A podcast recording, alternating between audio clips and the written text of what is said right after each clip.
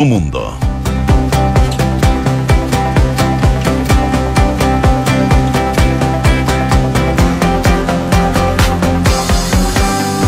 seis de la mañana con treinta minutos. Muy buenos días, ¿cómo están ustedes? Bienvenidos a una nueva edición de Antes que nada aquí en Radio Duna, después del sistema frontal que dejó lluvia, nieve, inundaciones y frío, dejó el paso de este sistema frontal que de todas maneras el miércoles espera que vuelva. A esta hora hay algo de precipitaciones acá en la capital, es lo último que queda de este sistema frontal que vivimos durante este fin de semana. A esta hora hay cinco coma siete grados de temperatura y la máxima el día de hoy va a llegar hasta los doce. Estas precipitaciones débiles que estamos teniendo, como les comentaba, es lo último del sistema frontal.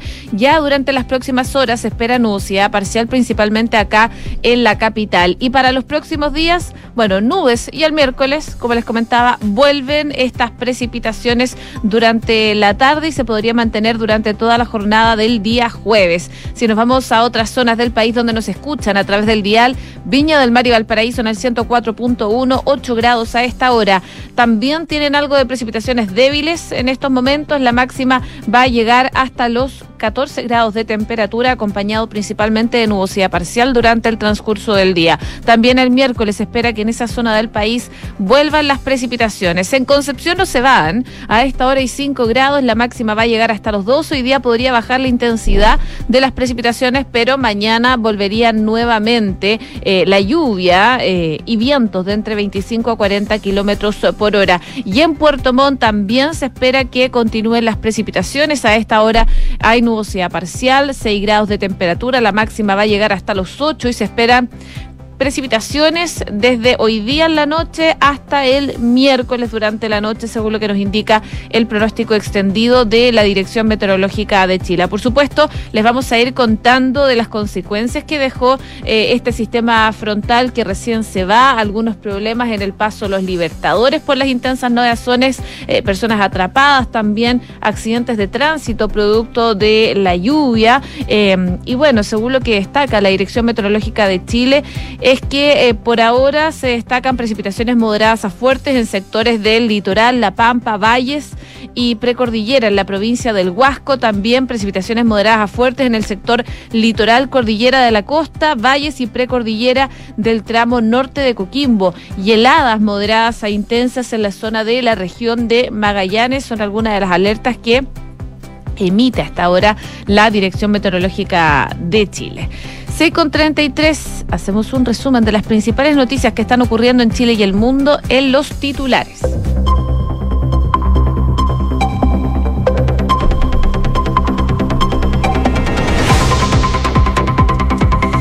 El gobierno anunciaría hoy la ayuda económica de invierno. En una actividad en Quinta Normal, el presidente Gabriel Boric dará a conocer las medidas destinadas a contrarrestar las alzas en el precio de los alimentos y de la energía. Se espera que algunas sean vía proyectos de ley y otra con cambios administrativos. El presidente visitó dos albergues en la región metropolitana en medio del sistema frontal. Esta semana, Desarrollo Social reforzó los cupos en la región metropolitana y sumó este tipo de refugios en siete regiones del país. Por su parte, más de veintiún mil hogares están sin suministro eléctrico tras el paso del sistema frontal. Según la última encuesta CADEM, la intención de votar rechazo se mantiene con una diferencia de dieciocho puntos por sobre el apruebo. La medición semanal reveló que ambas opciones de cara al plebiscito del cuatro de septiembre registraron leves aumentos, mientras que el porcentaje de indecisos bajó. En este contexto, el rechazo de la nueva constitución alcanzó el cincuenta y tres por ciento, mientras que el apruebo llegó al treinta y cinco por ciento. Además, la aprobación a la gestión del presidente Gabriel Boric consignó un mínimo aumento, está en un treinta y seis por ciento. El presidente de la U D I, Javier Macaya, aseguró que el rechazo tiene más flexibilidad para que el proceso constituyente pueda continuar. El senador sostiene que el apruebo para reformar es imposible. Entra en un túnel sin salida que hace imposible las modificaciones, aseguró el parlamentario. Y el senador Juan Ignacio Latorre fue electo como el nuevo presidente de Revolución Democrática. Este fin de semana se realizaron las elecciones internas de R D, eh, donde solo se presentó una lista de consenso encabezada por el representante de la Cámara Alta, la cual fue ratificada por los militantes con un ochenta y ocho coma cinco por ciento de los votos. primer ministro de Japón recibió a Anthony Blinken en su visita improvisada por la muerte de Shinzo Abe. El secretario de Estado estadounidense alabó los grandes méritos del difunto ex premier nipón en el fortalecimiento de las relaciones bilaterales en una visita de última hora. Y en el marco del Día de la Independencia, miles de manifestantes en Buenos Aires y otras ciudades de Argentina protestaron el sábado contra la gestión del mandatario. Ello mientras los ecos de la salida de la ministra de Economía eh, y la llegada de la nueva ministra siguen marcando la tensa relación de Fernández con su vicepresidenta Cristina Fernández. Y la Roja Femenina se estrena hoy en la Copa América de Colombia, teniendo su primer examen en el Grupo A ante la escuadra de Paraguay en la ciudad de Cali. El encuentro será a las diecisiete horas de nuestro país. seis de la mañana con treinta y seis minutos. Comenzamos la mañana informados en Antes que Nada con Josefina Stavrakopoulos. Bueno, y fue durante la noche que el presidente Gabriel Boric interrumpió su jornada y concurrió a visitar dos albergues habilitados para personas en situación de calle en la región metropolitana, recorriendo sus instalaciones y conversando también con los residentes temporales. Específicamente, el mandatario se trasladó hasta las comunas de Estación Central y Santiago en compañía de la ministra de Desarrollo Social, Janet Vega, y la subsecretaria de Servicios Sociales, Francisca Perales. Eh, según lo que escribió a través de Twitter el presidente Boric, es que la situación de calle es una de las caras más dolorosas que muestran los días de lluvia. Estos refugios de emergencia en Estación Central y Santiago son ejemplo de coordinación efectiva entre las distintas situaciones para responder con dignidad y cariño a estas urgencias, decía el mandatario en su cuenta de Twitter, donde también publicó algunas fotos de su visita. A inicios de esta semana, eh, desde esa cartera anunciaron el reforzamiento de disponibilidad de camas acá en la región metropolitana y se confirmó el aumento también de trescientos cincuenta cupos. En tanto, distintos albergues se habilitaron en las regiones de Valparaíso, en O'Higgins, El Maule, Bío Bío, Ñuble, la Araucanía y Los Lagos. En total, desde Desarrollo Social Social, se estimaba la disponibilidad de tres mil novecientos setenta cupos tras el reforzamiento del plan invierno ante el anuncio del empoderamiento de las condiciones climáticas que han mantenido, eh, sobre todo con problemas en la zona centro-sur del país, con precipitaciones de lluvia que solo en la región metropolitana registra entre treinta y cuarenta milímetros de agua caída. Desde la autoridad respectiva se habilitó un teléfono de emergencia para dar aviso de personas en situación de calle que requieran asistencia, mientras que, eh, por supuesto, hay un link en donde se puede llegar a las páginas web en donde están los albergues y sus eh, direcciones. Por supuesto, un tema realmente importante, sobre todo en estos tiempos cuando se registran precipitaciones y sistemas frontales que se mantienen durante el fin de semana y que, eh, como les comentaba, va a volver durante esta semana. Específicamente el miércoles vuelve el sistema frontal a distintas zonas del país. También les cuento que hay un total de veintiún mil ciento treinta y dos hogares en todo el país que se encontraban por lo menos hasta las dos de la mañana de hoy sin suministro eléctrico, según informó la Superintendencia de Electricidad. Esto debido a los a los estragos que está ocasionando, por supuesto, este sistema frontal. Entre ellos, la gran mayoría está en la región metropolitana, con doce mil trescientos dieciséis clientes afectados. San Bernardo, de hecho, es la comuna que eh, más problemas de suministro eléctrico tiene, le sigue Padre Hurtado y El Bosque. Eh, en la región metropolitana le siguen las regiones de, de Coquimbo después, con tres mil cuatrocientos treinta y tres hogares sin electricidad, luego está Valparaíso con mil cuatrocientos veintiuno y El Maule con mil veinticuatro. Según los registros de la S E C, a, a eso del mediodía se evidenció la mayor cantidad total de usuarios perjudicados, con cuarenta y dos mil ciento sesenta. Eso se fue solucionando durante el transcurso del día, pero todavía hay cerca de veintiún mil hogares que están sin suministro eléctrico. Desde la Oficina Nacional de Emergencias actualizaron la situación que aqueja a algunos habitantes residentes de la región de la Araucanía, que se encuentra aislada. La mayoría de ellas pertenece a la comuna de Lonquimay, que mantiene vigente una alerta amarilla. Eh, son en total mil cuatrocientos tres las personas que se distribuyen en los sectores rurales, eh, que se han visto afectados por nevazones, mientras que las comunas de eh, Curarrehue, eh, ciento cincuenta y dos personas permanecen aisladas en algunos sectores también de esa comuna. Al respecto, se indicó que en estos casos la municipalidad solicitó una evaluación por el desborde de un canal que se encuentra en el sector urbano. En tanto, en Pucón, la situación afecta a sesenta personas debido a la acumulación de nieve, principalmente en algunos sectores. Eh, también en la comuna de Cunco, noventa y seis personas están aisladas. Se informa informa además que en todos los sectores están trabajando personal de vialidad, como también funcionarios de, de la Delegación Presidencial Regional y Provincial eh, por la UNEMI, con apoyo de maquinarias como retroexcavadoras, entre otras. En los pasos fronterizos Pino Achado y Calma eh, Mamuil Eh, continúan cerrados debido a las condiciones meteorológicas que se están registrando en esa zona del país. Pero hoy día entonces culmina el sistema frontal y, como les comentaba, vuelve el miércoles. seis de la mañana con cuarenta y un minutos. Estás en Antes que Nada con Josefina Stavrakopoulos. Duna ochenta y nueve punto siete. Hoy día se esperan novedades desde el gobierno con el pronóstico de lluvias para Santiago. Antes del mediodía de hoy día, el presidente Gabriel Boric dará a conocer una serie de medidas de ayuda económica para poder enfrentar el invierno, según una invitación enviada desde el gobierno, desde el gabinete presidencial más bien, a un grupo de parlamentarios. La actividad se va a realizar en el Centro Cultural Casona Dubois, ubicada en la comuna de Quinta Normal, y de acuerdo a quienes conocen el diseño de lo que se está trabajando, eh, señalan que las medidas serían focalizadas y en ningún caso algo similar a algún I F E, como algunos sectores políticos le han solicitado al Ejecutivo.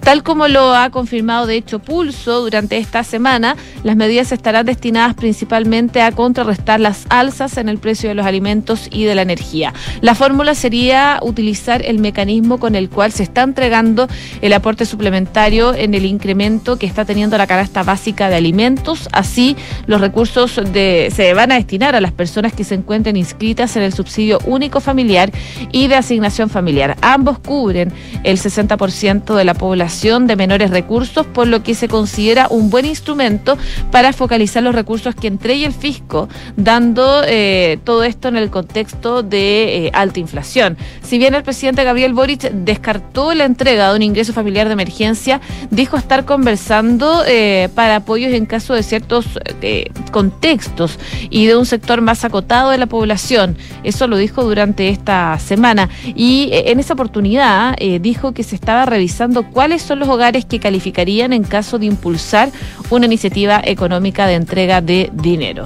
Eh, lo que explicaba el presidente Boric el viernes pasado es que él estaba disponible Eh, en caso de ser necesario, se entreguen transferencias directas siempre que sea responsable y también con las arcas fiscales que nos contribuye al alza de los precios. De acuerdo a otras fuentes, eh, las medidas también incluirían beneficio para las pequeñas y medianas empresas, por lo que se espera que dentro de la batería de propuestas, algunas se eh, materialicen con el ingreso del proyecto de ley y otras se implementen con cambios administrativos. Habrá medidas administrativas, transferencias directas y posiblemente proyectos de ley para lograr que las iniciativas se se hagan realidad, según lo que indicaron fuentes de gobierno y que destaca hoy día La Tercera. Así que hoy día el presidente Gabriel Boric estaría anunciando un, un plan de ayuda económica de invierno eh, enfocado en las familias y también, por supuesto, en las pymes. seis con cuarenta y tres. Estás escuchando Antes que Nada con Josefina Stavrakopoulos en Duna. Y hablemos también de encuestas, porque CADEM dio a conocer durante la jornada de ayer, durante la noche, eh, la medición que han realizado desde el pasado cuatro de julio, principalmente eh, desde que la Convención Constitucional entregó la propuesta de nueva Constitución. Y entre los principales resultados destaca que la opción rechazo a la nueva Carta Magna llega al cincuenta y tres por ciento, lo que representa un alza de dos puntos porcentuales en relación al sondeo de la semana anterior. Así que de esta forma acumula ya un aumento de diez puntos en cuatro semanas y se mantiene su ventaja sobre el apruebo, que subió al treinta y cinco por ciento, un punto más más que el estudio previo. Junto con esto, CADEM revela que el porcentaje de indecisos disminuyó en tres puntos porcentuales y bajó al doce por ciento, su menor cifra desde el veintiocho de enero. Además, la encuesta muestra que el sentimiento que predomina en, ante esta propuesta de nueva Constitución es preocupante y temor. Esto en un sesenta y uno por ciento.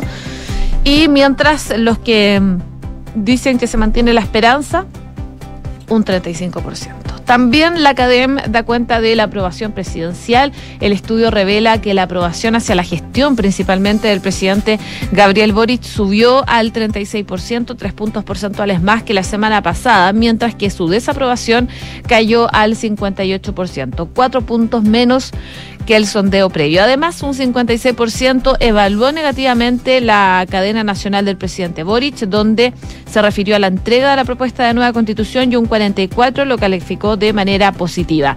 En cuanto a la reforma tributaria, que es un tema que se estaba, se va a ver durante esta semana, sobre todo, eh, y que se anunció la semana pasada, el sondeo muestra que un veinte por ciento de los encuestados dijo conocer mucho o bastante el proyecto, un treinta y cuatro por ciento dice que sabe algo y un cuarenta y cuatro por ciento poco o nada. Además, un treinta y cuatro por ciento indicó estar en desacuerdo con la iniciativa y un cuarenta y cinco por ciento en eh, desacuerdo, mientras que un diecisiete por ciento no sabe o no responde. Parte entonces de las cifras que da la medición CADEM, que se dio a conocer durante la noche de ayer, que habla de la situación de la nueva constitución. El rechazo se mantiene con ventaja con un cincuenta y tres por ciento frente al apruebo, que está en un treinta y cinco por ciento. De todas maneras, la cantidad de indecisos bajan. La aprobación del presidente Gabriel Boric tiene un aumento positivo, llega hasta el treinta y tres por ciento. Y en cuanto a la reforma tributaria, parece que hay bastante desconocimiento. seis con cuarenta y seis. Escuchas Antes que Nada con Josefina Stavrakopoulos. Duna. Y también les cuento que la Coordinadora Arauco Malleco emitió un comunicado donde se adjudicó cinco ataques ocurridos durante los últimos días en el sur del país. Además, señalaron que van a continuar con sus acciones aunque exista una nueva constitución. Esto por el primer aniversario de la muerte de Pablo Marchán, quien, recordemos, murió en medio de un... Eh, sabotaje en la comuna de Carahue el nueve de julio del dos mil veintiuno, donde recibió un disparo en la cabeza. La agrupación violentista reivindicó los ataques, que calificaron como una serie de acciones de sabotaje contra las principales expresiones eh, de capitalismo en distintos puntos del Wallmapu. Esto fueron realizados por cinco de sus brazos armados. Eh, también señalaron en este comunicado que eh, la militarización en el Wallmapu no cambiará bajo el gobierno del pseudoizquierdista Gabriel Boric ni con una nueva constitución. Por lo tanto, dicen que como la CAM eh, van a profundizar el proyecto estratégico tanto en lo militar, en lo político, en lo cultural, así como en lo productivo, intensificando las repercusiones territoriales. Dejamos muy en eco, dice en esta carta, que no vamos a dialogar y menos sentarnos a negociar con el actual gobierno. No podemos delegar nuestra lucha a cambios institucionales que históricamente han fracasado y han dividido a nuestra gente y a nuestro territorio, cuestión eh, que se ha pretendido interrumpidamente durante los últimos treinta años hasta la actualidad por los sucesivos gobiernos neoliberales, señalaron en esta carta desde la CAM. Por esto llamaron a reforzar los órganos de resistencia territorial sin claudicar ante las migajas, dicen, que ofrecen desde la nueva institucionalidad folclórica del indigenismo multicultural, y también está siendo impulsada desde las grandes empresas forestales y otras corporaciones que cooptaron a ciertos sectores de nuestro pueblo, dice la Coordinadora Arauco Malleco. Entre otras cosas, entonces, destaca que la plurinacionalidad es una aspiración vacía y aseguran que aunque se apruebe una nueva constitución, ellos van a seguir con la lucha armada. seis con cuarenta y ocho. Estás escuchando Antes que Nada con Josefina Stavrakopoulos en Duna. En noticias internacionales nos vamos a Japón, porque el partido gobernante de ese país y sus aliados obtuvieron suficientes votos para formar una amplia mayoría en las elecciones de la Cámara Alta del Parlamento de este domingo. Dos días después, de todas maneras, de que el ex primer ministro Shinzo Abe fuera asesinado durante un mitin de campaña, según lo que están informando los medios locales. Eh, la formación gobernante del Partido Liberal Democrático, al que pretendía... Eh, a sumar un puesto Shinzo Abe y al cual pertenecía, y sus aliados del partido eh, obtuvieron una gran victoria electoral al conseguir setenta y seis de los ciento veinticinco escaños en juego este domingo, frente a los sesenta y nueve que habían antes de los comicios, y ahora controla un ciento cuarenta y seis de los doscientos cuarenta y ocho escaños del Senado. Ambos partidos forman parte de lo que ahora es una supermayoría de dos tercios, dispuesta a enmendar la constitución pacifista del país y reforzar su papel militar a nivel mundial, un objetivo que Shinzo Abe tenía desde hace tiempo, y eso lo pretenden hacer desde su partido y desde los aliados. Incluso antes del asesinato que conmocionó al país, ambos partidos, el P L D y Komeito, se situaban en un camino para poder cimentar su mayoría. Y según lo que explicaba el actual primer ministro Fumio Kishida, es que él cree que es importante que se haya celebrado las elecciones de manera normal. El asesinato del ex dirigente que fue tiroteado el viernes empañó la votación, pero el primer ministro y sucesor de Abe, Fumio Kishida, insistió en que la conmoción no iba a detener el proceso democrático. Al reconocer su derrota, Kenta Izumi, líder del opositor Partido Democrático Constitucional de centro izquierda, dijo que estaba claro que los votantes no querían cambiar. Eh, ya que obtuvieron solo diecisiete escaños. El domingo también se eligió a un número récord, treinta y cinco mujeres para el Senado. El índice de la participación en las elecciones fue de un cincuenta y dos por ciento frente al cuarenta y nueve por ciento de las anteriores elecciones del Senado en dos mil diecinueve, según los últimos eh, datos disponibles desde el lunes por la mañana. Eh, el cuerpo de Abe llegó por su parte a Tokio el sábado del, desde la región del oeste, donde fue baleado el viernes.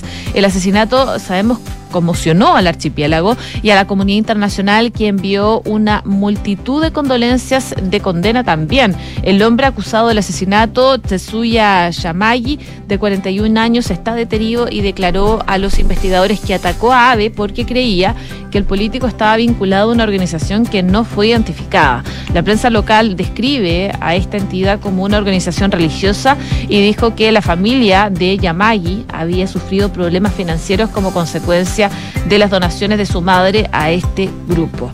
Abe pronunció un discurso de campaña, recordemos, en la región occidental de Nara, para apoyar a, a un candidato de su partido como el sospechoso del disparo.